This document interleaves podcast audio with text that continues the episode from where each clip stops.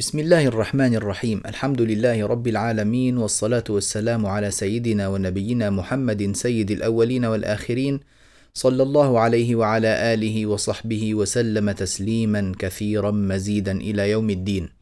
أما بعد، أيها الإخوة والأخوات، حياكم الله وبياكم في هذا الدرس الجديد من شرح الشاطبية. نسأل الله تبارك وتعالى أن ينفعنا وإياكم بما نقول ونسمع.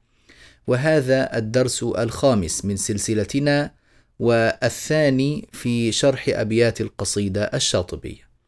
وقد وقفنا على قول الإمام الشاطبي رحمه الله تعالى: وإن كتاب الله أوثق شافع وأغنى غناء واهبا متفضلا. البيت العاشر من أبيات الشاطبية. قول الناظم رحمه الله: وإن كتاب الله أوثق شافع، هذا آه يعني تأكيد. نحن يعني نحب أن نبين أن الأبيات القادمة التي سنشرحها اليوم إن شاء الله تعالى أبيات في فضائل القرآن، كلها مأخوذ مما ورد عن النبي صلى الله عليه وسلم أو مما ورد قبل ذلك في كتاب الله تبارك وتعالى، فهي معاني مستوحاة من الشرع المطهر ينظمها لنا الإمام الشاطبي ويجمعها بشكل رائق ولطيف وجميل بشعره المحبب إلى القلوب. فهنا يقول الإمام الشاطبي: وإن كتاب الله أوثق شافع، يعني أن القرآن أقوى الشفعاء وهو أغنى المغنين. أوثق شافع وأغنى غناء واهبا متفضلا. ففي هذا البيت حث واضح على التمسك بالقرآن الكريم والعمل بما فيه، ليكون شافعا لقارئ القرآن كافيا له من كل ما يحذر. فكلمة أوثق شافع، الوثيق هو الشيء المحكم المتين، فأوثق شافع معناها أقوى شافع وأمتن شافع يتمسك به. وأما الشافع فهو صاحب الشفاعة، يعني زي كلمة الشفيع، فالشفيع هو الشافع. وأخرج مسلم عن أبي أمامة الباهلي رضي الله عنه أن رسول الله صلى الله عليه وسلم قال: اقرأوا القرآن فإنه يأتي يوم القيامة شفيعا لأصحابه. انظروا كما قلت لكم، يأخذ الإمام الشاطبي معاني هذه الأبيات من الكتاب والسنة، فهذا دليل على أن القرآن شفيع لصاحبه، وهو حديث صحيح رواه مسلم في صحيحه. وفي الحديث عن النبي صلى الله عليه وسلم أنه قال: تعلموا القرآن فإنه شافع لصاحبه يوم القيامة. فهذا الحديث رواه الطبراني عن أبي هريرة. وروي في الحديث أيضا في كنز العمال أن النبي صلى الله عليه وسلم قال: والقرآن شفيع مشفع وشاهد مصدق. وابن النجيبين الهمذاني صاحب كتاب الدرة الفريدة، وهو أحد شروح الشاطبية يعني العميقة الجيدة التي ينبغي أن يعتني بها الراغب في التدقيق في معاني النظم، يقول صاحب الدرة الفريدة: وإذا كان الشافع مشفعا ومطاعا فهو أوثق شافع. لأن الإنسان إذا أراد أن يستشفع بشيء فإنه يبحث عمن إذا شفع له يؤخذ بقوله، والقرآن الكريم مشفع في صاحبه ومطاع في طلبه، ولذلك هو أوثق الشفعاء. والإمام الشاطبي رحمه الله تعالى قد دعا في آخر هذه المقدمة بقوله: ويجعلنا ممن يكون كتابه شفيعا لهم. فيعني هذه دعوة يعني يدعوها كل واحد من أهل القرآن الذي يعني يريد ويسأل الله عز وجل من فضله ويبغي خيرا بكتاب الله تبارك وتعالى الذي أكرمه به، فإننا نسأل الله تبارك وتعالى أن يشفع فينا كتابه الكريم. طيب، قوله وأغنى غناء، ما معناه؟ احنا يعني بنعتني بالمعاني اللغوية بالذات في المقدمة، لأن المقدمة يعني مليئة بكلمات وألفاظ ربما نحن لا نستعملها أو نستعمل معنى من معانيها، ويكون المعنى الذي يريده الإمام الشاطبي رحمه الله معنى ربما احنا غير معتادين عليه، فلذلك نحتاج إلى أن نبين هذه المعاني ويعني نستشرف شيئا منها. ف وأغنى غناء، أغنى هذا فعل ماض ولا أفعل تفضيل؟ هذه أفعل تفضيل وليست فعلا ماضيا، يعني أفعل التفضيل هو صيغة أفعل التي تستعمل لتفضيل شيء على شيء، فلان أكبر من فلان، يعني الاثنين فيهم كبر ولكن هذا أكبر من هذا، فلان أكرم من فلان، هذا كريم وهذا أكثر كرما منه فنقول أكرم، فنستعمل صيغة أفعل. إذن أغنى هنا في هذا البيت هي أفعل تفضيل، وطبعا يعني هذا بناء مخالف للقياس لأنه مبني من الرباعي، ويعني قيل غير ذلك من المعاني في الكتب المطولة يرجع إليها من شاء منكم أن يرجع ليستفيد. وأغنى غناء هي في الواقع في تقدير هنا، يعني وأغنى ذي غناء، يعني أغنى مغن، والمغني هو الكافي، فالقرآن هو أكفى كفاية وأتم كفاية من غيره، وأغنى غناء.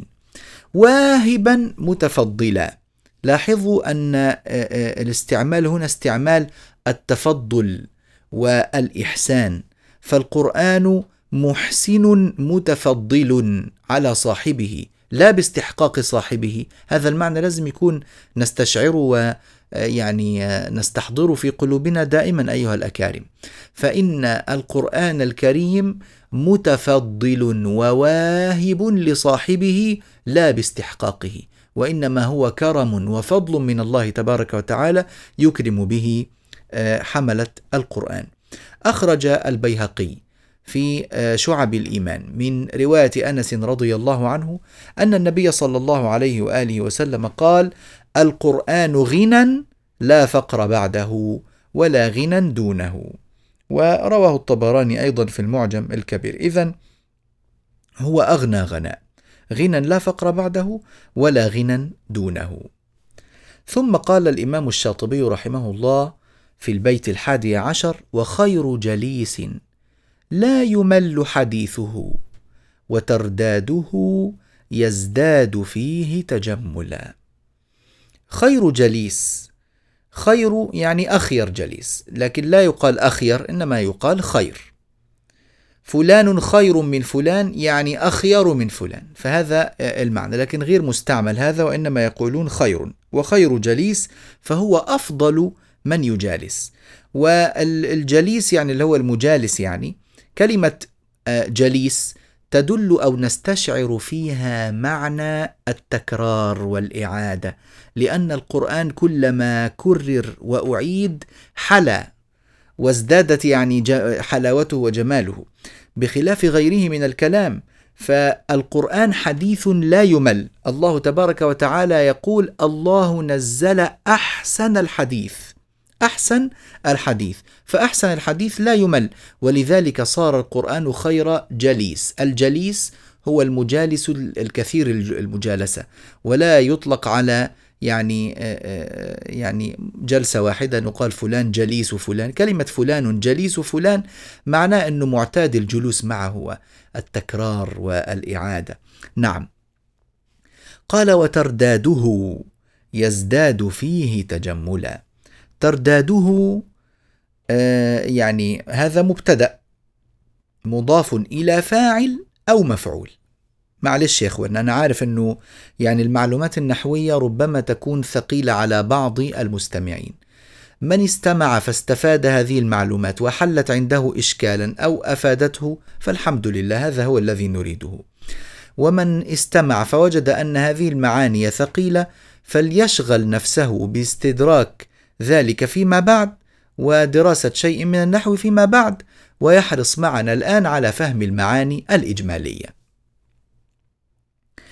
إذن ترداده مبتدأ، ترداد هو مبتدأ مضاف إلى فاعل أو مفعول، يعني هذه الهاء من كلمة ترداده إما أن تكون فاعلا وإما أن تكون مفعولا، نعني في المعنى. فالهاء إما أن تكون ضمير القارئ أو ضمير القرآن، ضمير القارئ يعني ترداد القارئ للقرآن أو ترداد القرآن، يعني هتقولوا الكلام واضح، يعني لماذا هذا ال...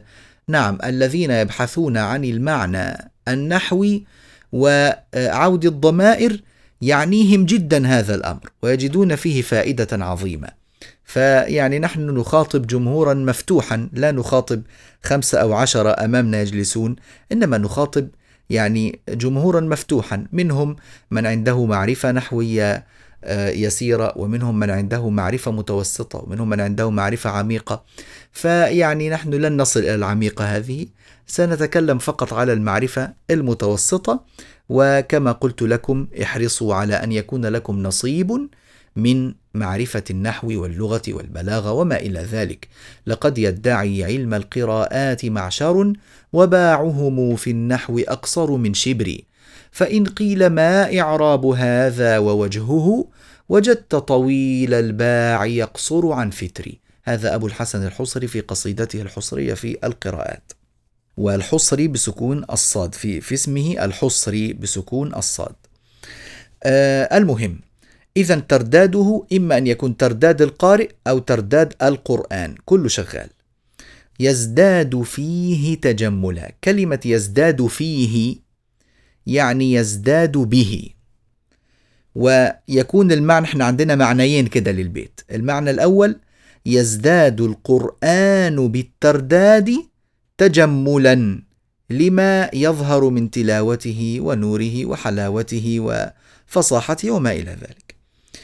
المعنى الثاني، الأول كان يزداد مين؟ يزداد القرآن. المعنى الثاني يزداد القارئ بالترداد تجملا لما يقتبس من الفوائد من الآداب من جزيل الثواب في كتاب الله تبارك وتعالى. إذن إما أن يزداد القرآن بالترداد تجملا أو يزداد القارئ بالترداد تجملا، فالتجمل حاصل للقرآن وحاصل للقارئ. كل هذه المعاني يمكن استفادتها من هذا البيت. وممكن كمان يأتي الضمير في يزداد للترداد، يعني وترداده يزداد، هذا الترداد يزداد، ويكون فيه آآ آآ يعني تكون فيه الهاء هذه للقارئ، تزداد في القارئ، يعني يزداد الترداد في القارئ تجملا. مين اللي يزداد تجملا؟ الترداد.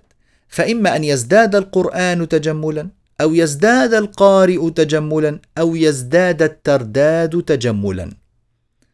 وطبعا الترداد لما يزداد تجمل هو معنى يعني حاصل في القارئ ووزين له، والله تعالى أعلم. فهذا هو المعنى التفصيلي يعني لكلمات هذا البيت. والمعنى الإجمالي أن القرآن المعظم خير جليس يجالسه الإنسان، ولا ينبغي أن يكون القرآن إلا جليسا دائما لصاحبه، لا يمل حديثه فهو أحسن الحديث. وترداد هذا القرآن يزداد تجملا فيه، يزداد تجملا فيه على المعاني المفصلة التي ذكرناها. قال الإمام رحمه الله في البيت الثاني عشر: وحيث الفتى يرتاع في ظلماته من القبر يلقاه سنا متهللا.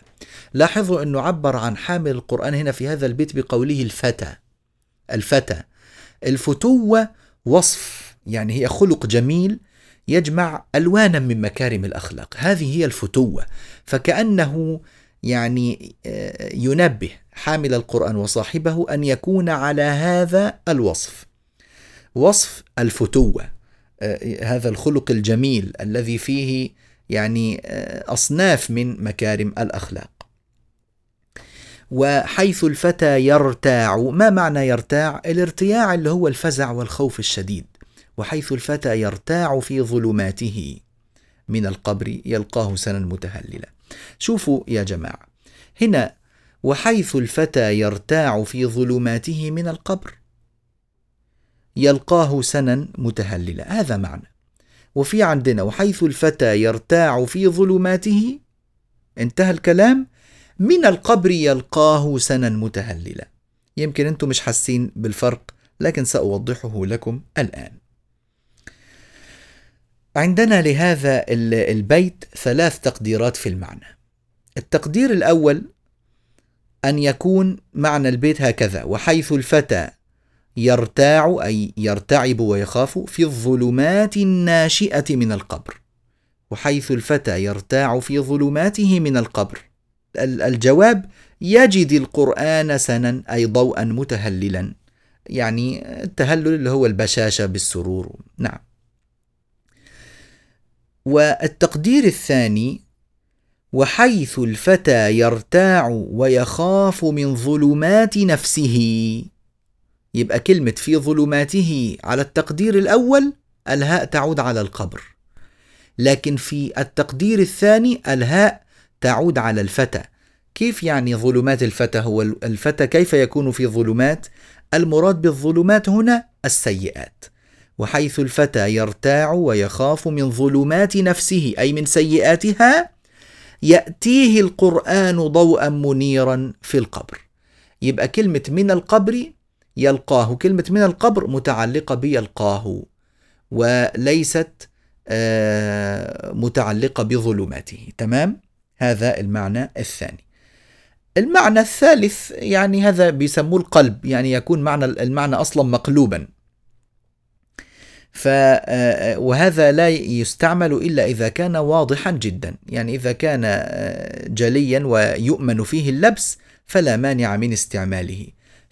فيعني البيت يقول: وحيث الفتى يرتاع في ظلماته من القبر.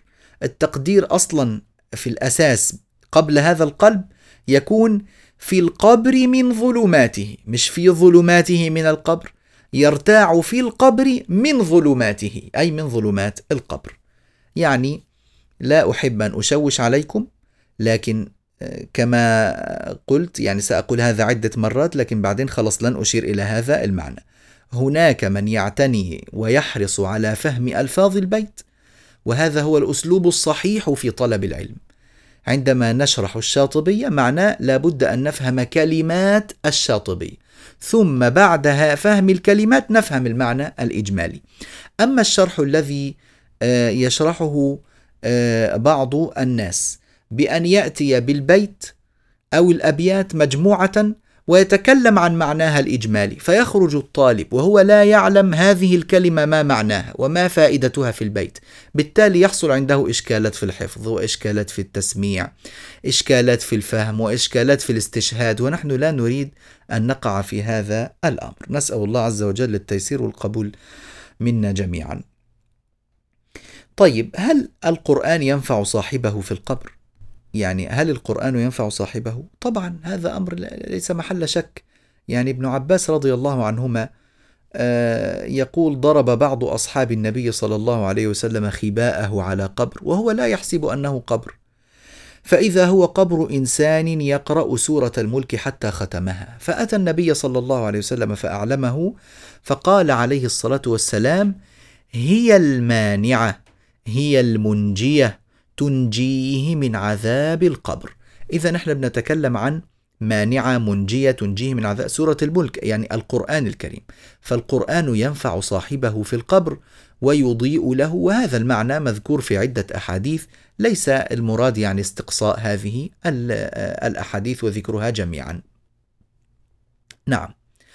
ثم قال رحمه الله تعالى: هنالك يهنيه مقيلا وروضة، ومن أجله في ذروة العز يجتلى. يقال في ذروة العز أو في ذروة العز بضم الذال أو بكسرها، كله صحيح.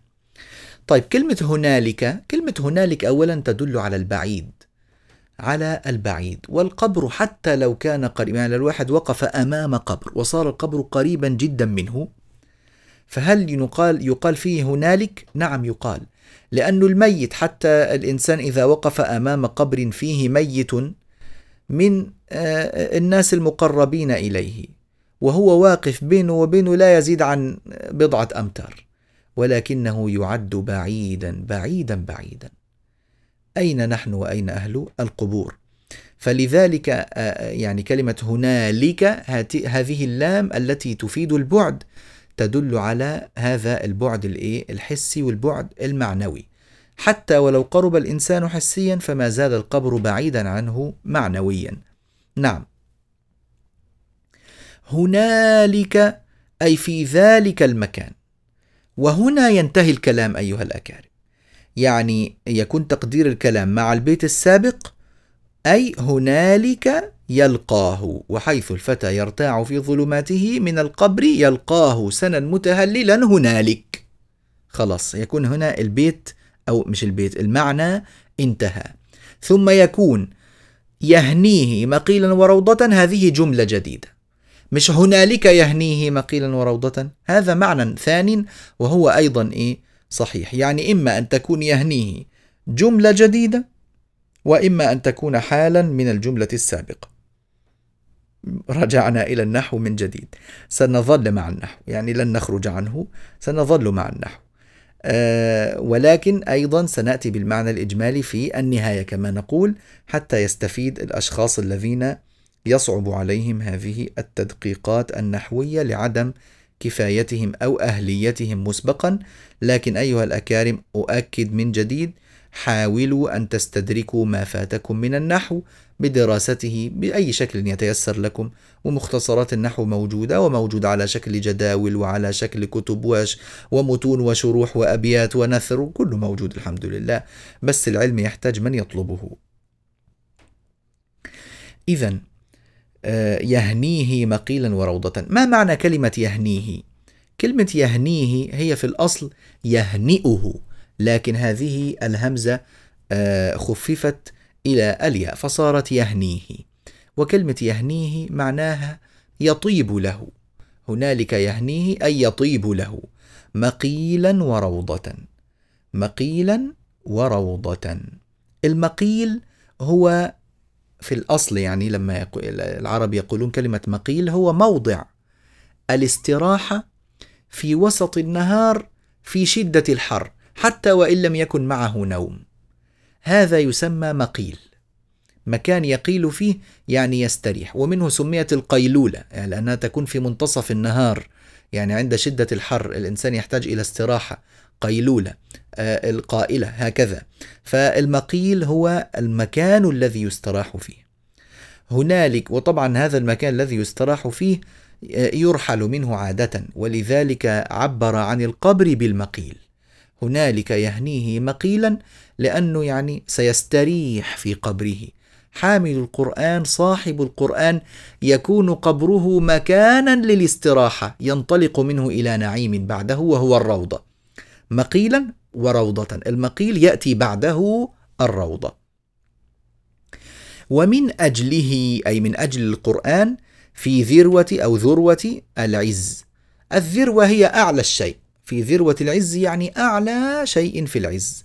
وطبعا اقرأ وارق ورتل كما كنت ترتل في الدنيا فإن منزلتك عند آخر آية تقرأها.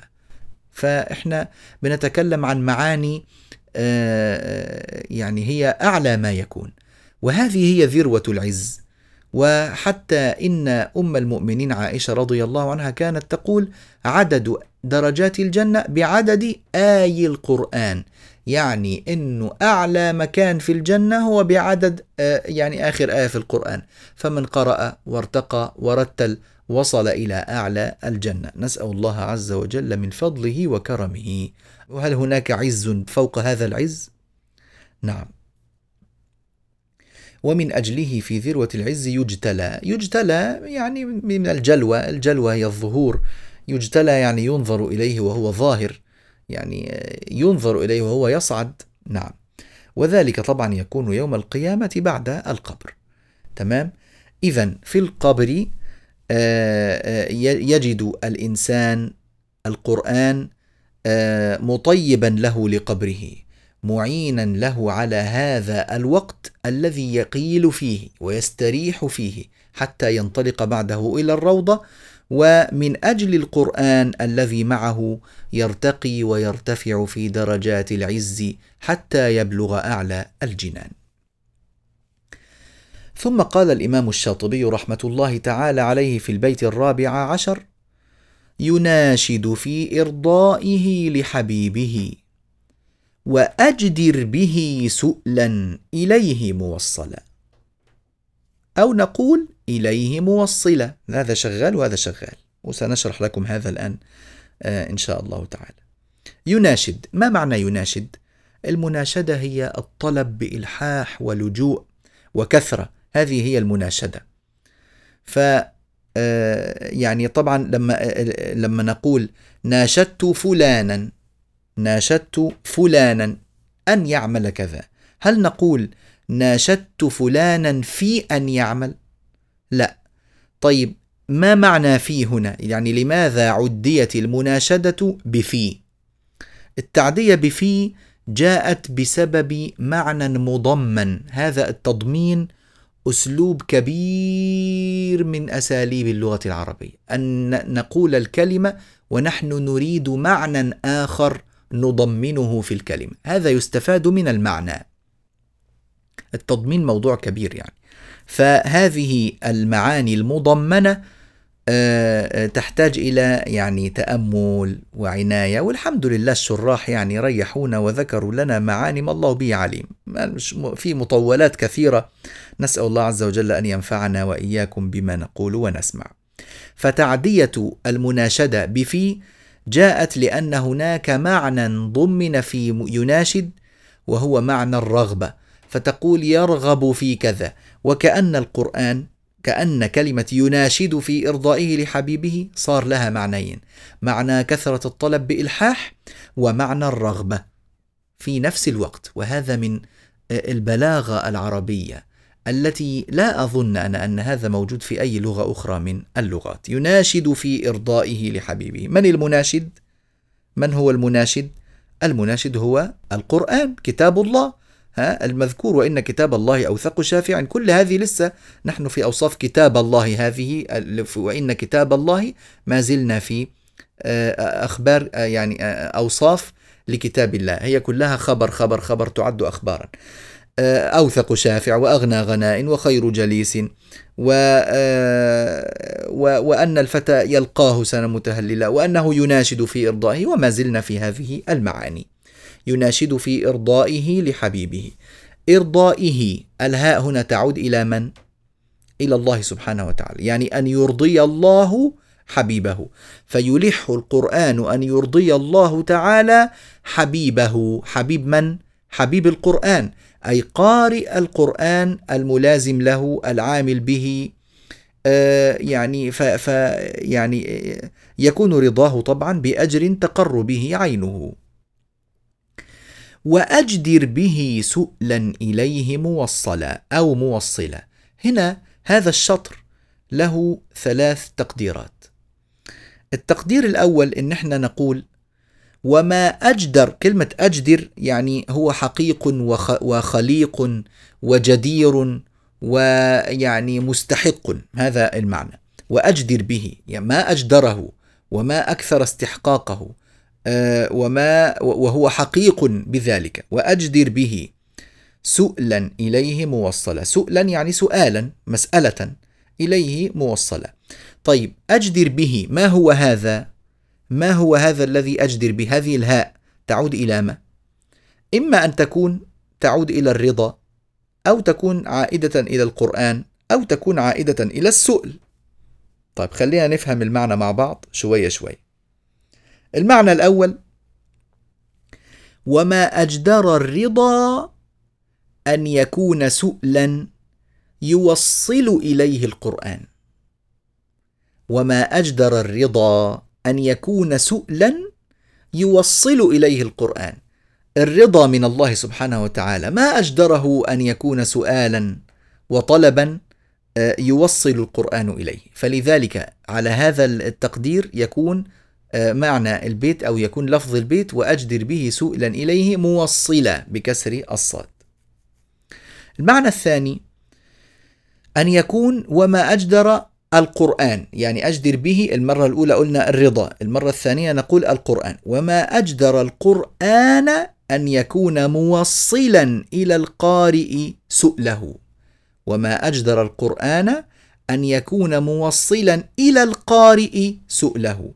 يبقى وأجدر به سؤلا إليه يعني إلى القارئ، وأجدر به القرآن سؤلا إليه يعني إلى القارئ موصلا، أيضا بكسر الصاد. هناك تقدير ثالث أيضا نفهم به البيت ويكون هكذا: وما أجدر السؤل، يعني المطلوب أو الطلب الذي يطلبه القرآن، وما أجدر السؤل أن يكون موصلا إلى القرآن لشرف المناشد.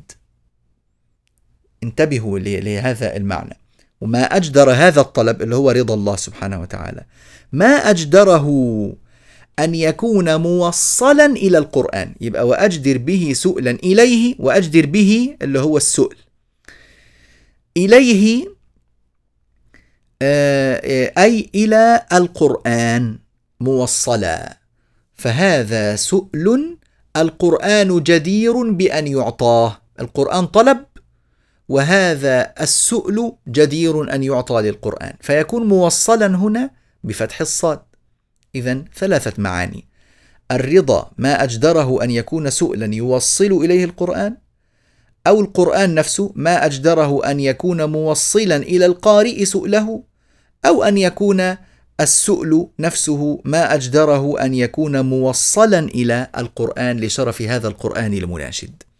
فهذه معاني ثلاثة، وكل هذه المعاني صحيحة في الدين، يعني ما فيش معنى منها أولى من معنى، كله شغال وكله عليه يعني أدلة، وكله ثابت ب يعني العقل والنقل.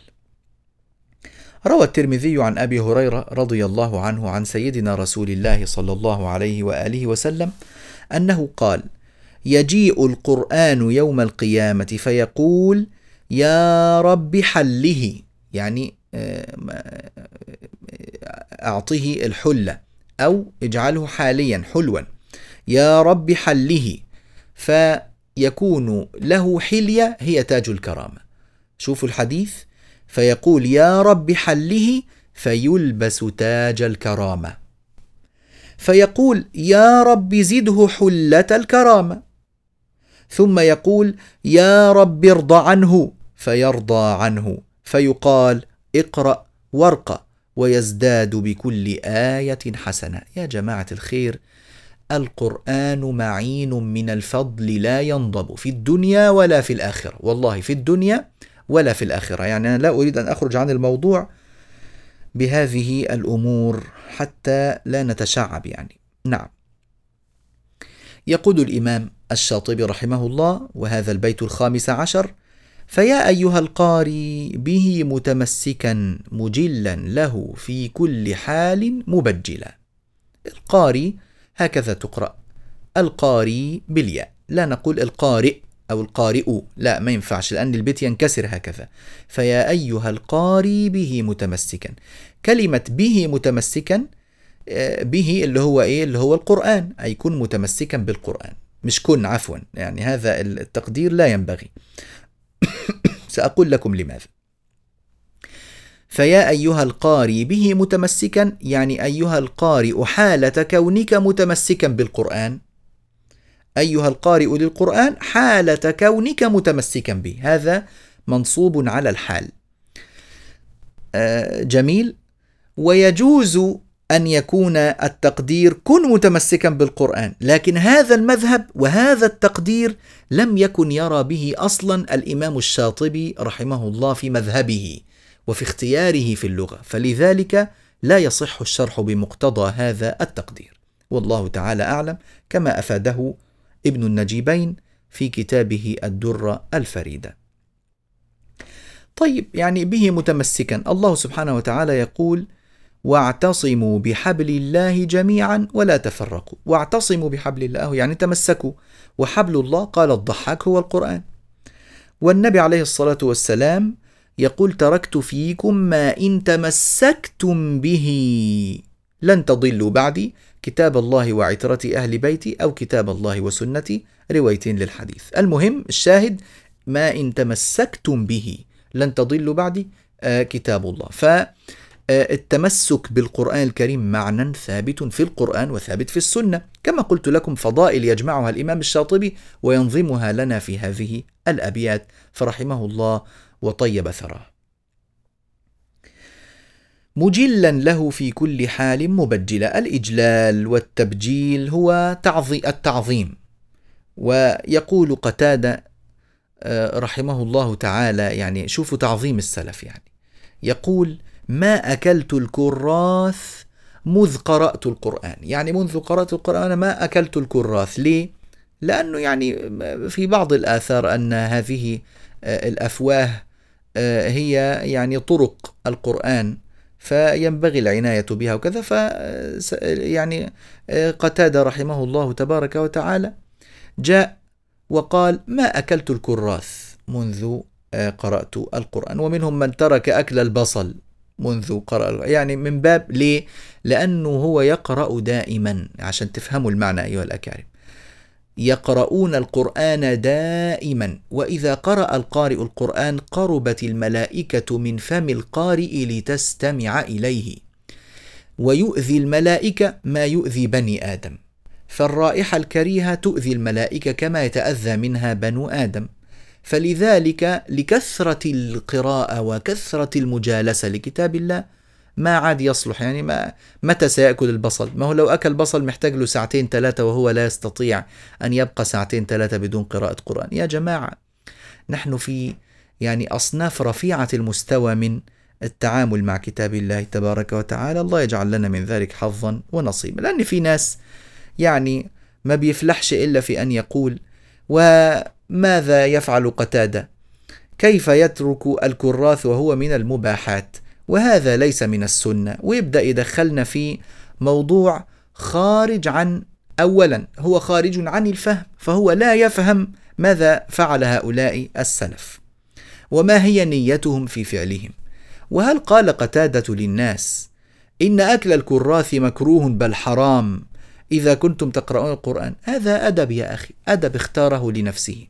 فلا نحب أن نتشدق على العلماء، وهؤلاء نعالهم لا نصلح أن نكون لها يعني خدما معتنين. والله لا, لا نصلح أن نكون خدما لنعال هؤلاء. يعني أنا أعلم ما أقول.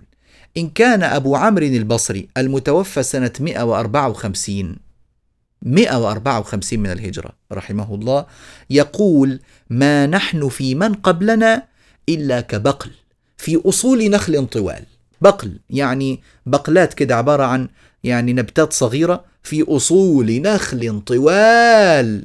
انظروا تعبير أبو عمرو البصري، مئة وأربعة وخمسين هجرية وفاته، إحنا في ألف وأربعمائة و يعني دخلنا في ثمانية وثلاثين الآن. فماذا نقول؟ يعني يعني التربة التي بجوار النخل حتى لا نصلح أن نكون. وهذا أبو عمرو البصري الذي يقول ذلك يقول إنه يحفظ حمل بعير أو ما لا يحمله البعير من من العلم. وأملى على اليزيد، أملى اليزيدي وحده من حفظه عن أبي عمرو عشرة آلاف ورقة. هذا أبو عمرو اللي شايف نفسه بقل. ماذا نقول نحن؟ ويأتينا اليوم ناس بكل بساطة يقولون وهذا فعل مبالغ فيه من قتادة، ويتكلم في قتادة ويتكلم في أبي بكر بن العربي من علماء المالكية، ويتكلم في إمام الحرمين الجويني من علماء الشافعية، ويتكلم ويتكلم ويتكلم. ما بكم أيها الناس؟ ما بكم؟ يعني ما عاد هناك ما لا تقوم الساعة حتى يلعن آخر هذه الأمة أولها. هذا هو نوع من أنواع اللعن. كل واحد يعرض كلام العلماء الذين أصلا هو يتعلم منهم، يعرضه على عقله، فإما أن يقبله وإما أن يتركه. سبحان الله. طبعا يعني ما ينتقده العلماء شيء، وما ينتقده طالب العلم المبتدئ البسيط يبدأ مباشرة بالحكم على كبار السلف، هذا شيء آخر غير مقبول البتة، وليس له عذر يقبل نهائيا. فالإجلال مجلا له في كل حال مبجلا، يجل كتاب الله تبارك وتعالى، يترك الجدال، يترك المراءة في القرآن، يترك يعني ما يشينه من الأفعال المستقبحة. الإمام سيدنا ابن مسعود رضي الله عنه يقول ينبغي لقارئ القرآن أن يعرف بليله إذ الناس نائمون، وبنهاره إذا الناس يضحكون، وبحزنه إذا الناس يفرحون، إلى آخره. فيعني لابد أن يكون له حال خاص، حال خاص. هذا حامل القرآن الكريم. الله سبحانه وتعالى يرزقنا من هذا. يعني يا جماعة أنا أتكلم بكلام أنصح نفسي أولا قبل أن أنصح الإخوة والأخوات بشيء. نسأل الله تبارك وتعالى أن يجملنا بالستر. يقول رحمه الله تعالى: هنيئا مريئا والداك عليهما ملابس أنوار من التاج والحلى. هنيئا مريئا والداك عليهما ملابس أنوار من التاج والحلى. البيت السادس عشر. الهنيء، كلمة هنيء يعني لما العربي يقول هنيء، ما معنى هنيء؟ الهنيء هو الطيب من الطعام المستلذ الخالي من المنغصات، ويقولون في كل ما يأتي بلا تعب يقولون عنه هنيء. الله يجعلنا وإياكم في هناء وسعادة. هذا الهنيء. والمريء هو المحمود العاقبة التام الهضم الذي لا يضر ولا يؤذي ولا يخشى منه شيء. الهنيء المريء. فطيب، ما يعني إيه تقدير الكلام هنا؟ هنيئا مريئا، هو إيه هو اللي هنيئا مريئا؟ التبجيل؟ لا طبعا. التمسك؟ لا طبعا. إنما هنا يوجد تقدير في الكلام. تقدير الكلام: حصل لك ثواب العمل هنيئا مريئا، يعني طيبا ومريحا وكذا. أو يكون منصوبا بفعل مقدر: عيش عيشا هنيئا مريئا. عيش عيشا هنيئا مريئا، يعني كأنه يتمنى لك يا قارئ القرآن المتمسك به المتمسك المتمسك به كأنه يقول: طب بنعمتك. طب يعني كن طيبا بنعمتك واستمتع بها، وأرجو لك الهناءة وأن يكون أن تكون حياتك هنيئة مريئة. وهنا ينتهي الإعراب، انتهى خلاص. والداك، هذا كلام جديد. والداك عليهما ملابس أنوار، هذا كلام جديد. إذن هنيئا مريئا نقطة، انتهى الكلام. والداك عليهما ملابس أنوار من التاج والحلى. النبي عليه الصلاة والسلام يقول: من قرأ القرآن وعمل بما فيه ألبس والداه يوم القيامة تاجا ضوءه أحسن من ضوء الشمس في بيوت الدنيا، فما ظنكم بالذي عمل بهذا؟ هنا هذا الحديث يرويه أبو داود عن معاذ الجهني عن رسول الله صلى الله عليه وسلم: من قرأ القرآن وعمل بما فيه. كلمة وعمل بما فيه دي والله مخيفة. الله سبحانه وتعالى يسترنا بستره الجميل. ألبس والداه، مش ألبس هو، لا لا، ألبس والداه يوم القيامة تاجا من نور ضوءه أحسن من ضوء الشمس في بيوت الدنيا. هذا الوالدان، فما ظنكم بالذي عمل بهذا؟ ماذا سيعطى؟ إن كان هذا يعني حال الوالدين، أما هو فيعطى الخلد بيمينه والملك بشماله أو العكس. فهذا يعني فضل عظيم. وفي مسند بقي بن مخلد عن أبي هريرة رضي الله عنه عن النبي صلى الله عليه وسلم أنه قال: يكسى والداه حلة لا تقوم لها الدنيا وما فيها. الله، يا سلام، ما أجمل هذا الفضل العظيم من الله تبارك وتعالى. الله يجعل لنا ولكم جميعا من ذلك حظا ونصيبا. والداك عليهما ملابس أنوار من التاج، التاج اللي هو الإكليل، يعني معروف التاج ما هو. والحلى، الحلى جمع إيه؟ جمع إيه؟ جمع حلة. خلوا بالكم، ها، جمع حلة. وأصل هذا الجمع مش الحلى وإنما الحلل.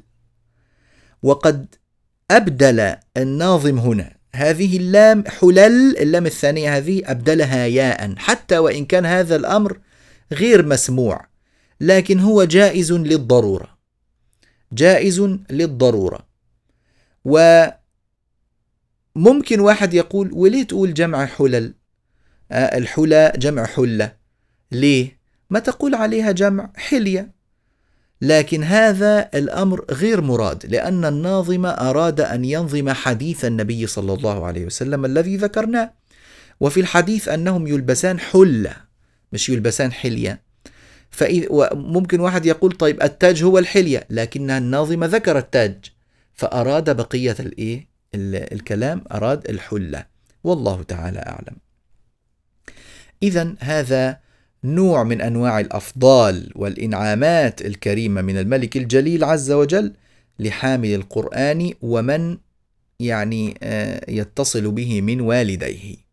فمن لم يتيسر له حفظ القرآن فليحث أولاده لعله أن ينال شيئا من هذا الشرف، حلة لا تقوم لها الدنيا وما فيها، اللهم إنا نسألك من فضلك العظيم. نعم، فيقول النبي صلى الله عليه وسلم فما ظنكم بالذي عمل بهذا؟ ضمن الناظم هذا المعنى في البيت التالي اللي هو السابع عشر عندما يقول فما ظنكم بالنجل عند جزائه أولئك أهل الله والصفوة الملأ. طبعا هذا كلمة فما ظنكم هذا اسمه استفهام تعظيم وتفخيم للأمر، ما ظنكم بالذي عمل بهذا؟ فما ظنكم يعني إن الذي عمل بهذا ثوابه أعظم وأفخم مما سبق ذكره.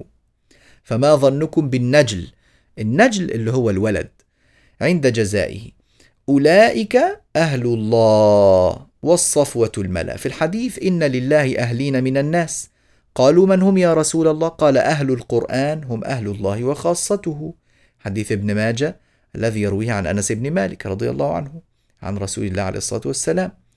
فأولئك أهل الله والصفوة الملأ، الصفوة هم يعني كلمة صفوة، الصفوة هو الخالص من كل شيء، الخالص من كل شيء والأفضل يعني أخلص ما يكون. والملأ، الملأ في الأصل طبعا أبدلت هذه الهمزة بسبب يعني القافية، الملأ هم الأشراف والرؤساء، وكيف لا يكون أهل القرآن أشرافا والنبي صلى الله عليه وسلم يقول أشراف أمتي حملة القرآن وأصحاب الليل، فهذا أمر بديهي. ومن باب الفائدة اللغوية كلمة عند، فما ظنكم بالنجل عند، كلمة عند في اللغة يجوز فيها الكسر وهو الأفضل، ويجوز فيها الفتح، ويجوز فيها الضم، عند وعند وعند كله شغال. وكذلك كلمة الصفوة فيها يعني فتح الصاد وكسر الصاد الصفوة وضم الصاد الصفوة، ولكن الضم هذا ضم إيه يعني قليل. فهذا من باب يعني الفائدة اللغوية. قال رحمه الله أولو البر والإحسان والصبر والتقى حلاهم بها جاء القرآن مفصلا. هنا أولو البر، أولو اللي هم يعني ذو أي أصحاب، يعني أصحاب البر والإحسان والصبر، صبر على طاعة الله وصبر عن معصية الله، صبر على الأذى في سبيل الله. البر هذا يعني اسم جامع لخصال الخير كلها، والإحسان معروف، والتقى يعني أن تجعل بينك وبين عذاب الله تعالى وقاية. هذا يعني هذه الأوصاف، بعض الأوصاف والأصناف الخلقية التي جاء بها وصف أهل الله والصفوة أهل القرآن. حلاهم أي أوصافهم الحسنة، بها جاء القرآن مفصلا. الله تعالى يقول كتاب فصلت آياته، فالكتاب هو المفصل، فلذلك أختار في هذا البيت الفتح في الصاد فحسب، حلاهم بها جاء القرآن مفصلا، والله تعالى أعلم. قال رحمه الله في البيت التاسع عشر عليك بها، عليك بها اللي هي إيه؟ اللي هي حلاهم التي ذكرناها، هذه التي جاء بها القرآن مفصلا. عليك بها أي بادر إليها والتصق بها مدة حياتك، ما عشت فيها مدة حياتك، منافسا يعني ونافس غيرك فيها، وزاحم الآخرين رغبة في التحلي بهذه الصفات، وبيع نفسك الدنيا بأنفاسها العلا. إذن عليك بها ما عشت فيها منافسا، عليك بهذه الصفات طيلة عمرك، طيلة عمرك في هذه الدنيا منافسا غيرك في الوصول إليها. وبيع نفسك الدنيا بأنفاسها العلا، وبيع نفسك يعني اتركها واشتري بدلا عنها خيرا منها. ايه هو اللي احنا بنبيعه؟ نبيع نفسنا وماذا نشتري؟ أنفاس وأرواح طيب هذه الأخلاق الحسنة. الدنيا ما معناها؟ الدنيا هذه أصلا هي الدنيئة، فالدنيا تأنيث الأدنى، الأدنى المؤنث منه الدنيا، يعني نفسك هي أحقر شيء وأخس شيء لا قيمة له. وكذلك النفس يعني في مبدأها أصلا هي نشأت من إيه النفس؟ أولها نطفة وفي مآلها أيضا فآخرها جيفة، مش كده ولا إيه يا جماعة؟ ما هذه النفس التي يعني الإنسان يمتع نفسه ويدلعها ويعطيها ملذات ملذات؟ بيع نفسك الدنيا يا سيدي، بيع نفسك الدنيا بأنفاسها العلا، بأنفاس هذه الأخلاق العلا. فهذا فيه نوع من البلاغة، شوف نفسك الدنيا وأنفاسها العلا، نفسك مع أنفاس، النفس مع الأنفاس والدنيا مع العلا، في هنا صنوف من البديع. إذن الأنفاس هي جمع نفس، يعني الأرواح الطيبة لهذه الأخلاق. فأنفاسها هذا الضمير يعود إلى ماذا؟ يعود إلى هذه الحلى وإلى هذه الصفات التي ذكرها في البيت السابق التي جاء بها القرآن مفصلا، ذوات الأنفاس العليا. فهنا من باب الفائدة نقول إن العلا إما أن تكتب بألف مقصورة إذا كان الجمع عليا، و... وإما أن تكتب بألف ممدودة على لفظ المفرد، يعني العلا الشرف والمكانة. وطبعا الأول أولى، يعني أن تكتب بألف مقصورة جمع عليا، هذا الأولى والله تعالى أعلم. الإمام أبو شامة رحمه الله تعالى رحمة واسعة يقول في شرحه على هذا البيت: وهذا البيت بديع اللفظ جليل المعنى، يشم من رائحته أن ناظمه كان من أولياء الله، رحمه الله تعالى. هذا كلام أبي شامة رحمه الله تعالى. فطبعا هذا أمر واضح، لأن الناس الذين يلتفتون لهذه المعاني ويقاعدونها لا يكونون إلا من الصالحين، وقد سبق بيان ذلك كثيرا في مناقب الإمام الشاطبي رحمه الله تعالى رحمة واسعة. قال رحمه الله: جزى الله بالخيرات عنا أئمة لنا نقل القرآن عذبا وسلسلا. جزى الله بالخيرات عنا أئمة لنا نقل القرآن عذبا وسلسلا. هذا البيت بإذن الله تبارك وتعالى يكون مبدأ حديثنا في الدرس المقبل بحول الله وقوته. تقبل الله منا ومنكم وأعاننا وإياكم على فهم هذه الأبيات والتخلق بهذه الأخلاق، وجزى الله عنا إمامنا الشاطبي خير ما جزى ناظما عن طلابه، وخير ما جزى معلما عن متعلميه، وجزى الله عنا كل معلمينا من من أشياخنا إلى زمن النبي صلى الله عليه وسلم خير ما جزى معلما عن طالبه، والحمد لله رب العالمين، وصلى الله على سيدنا محمد وعلى آله وصحبه أجمعين.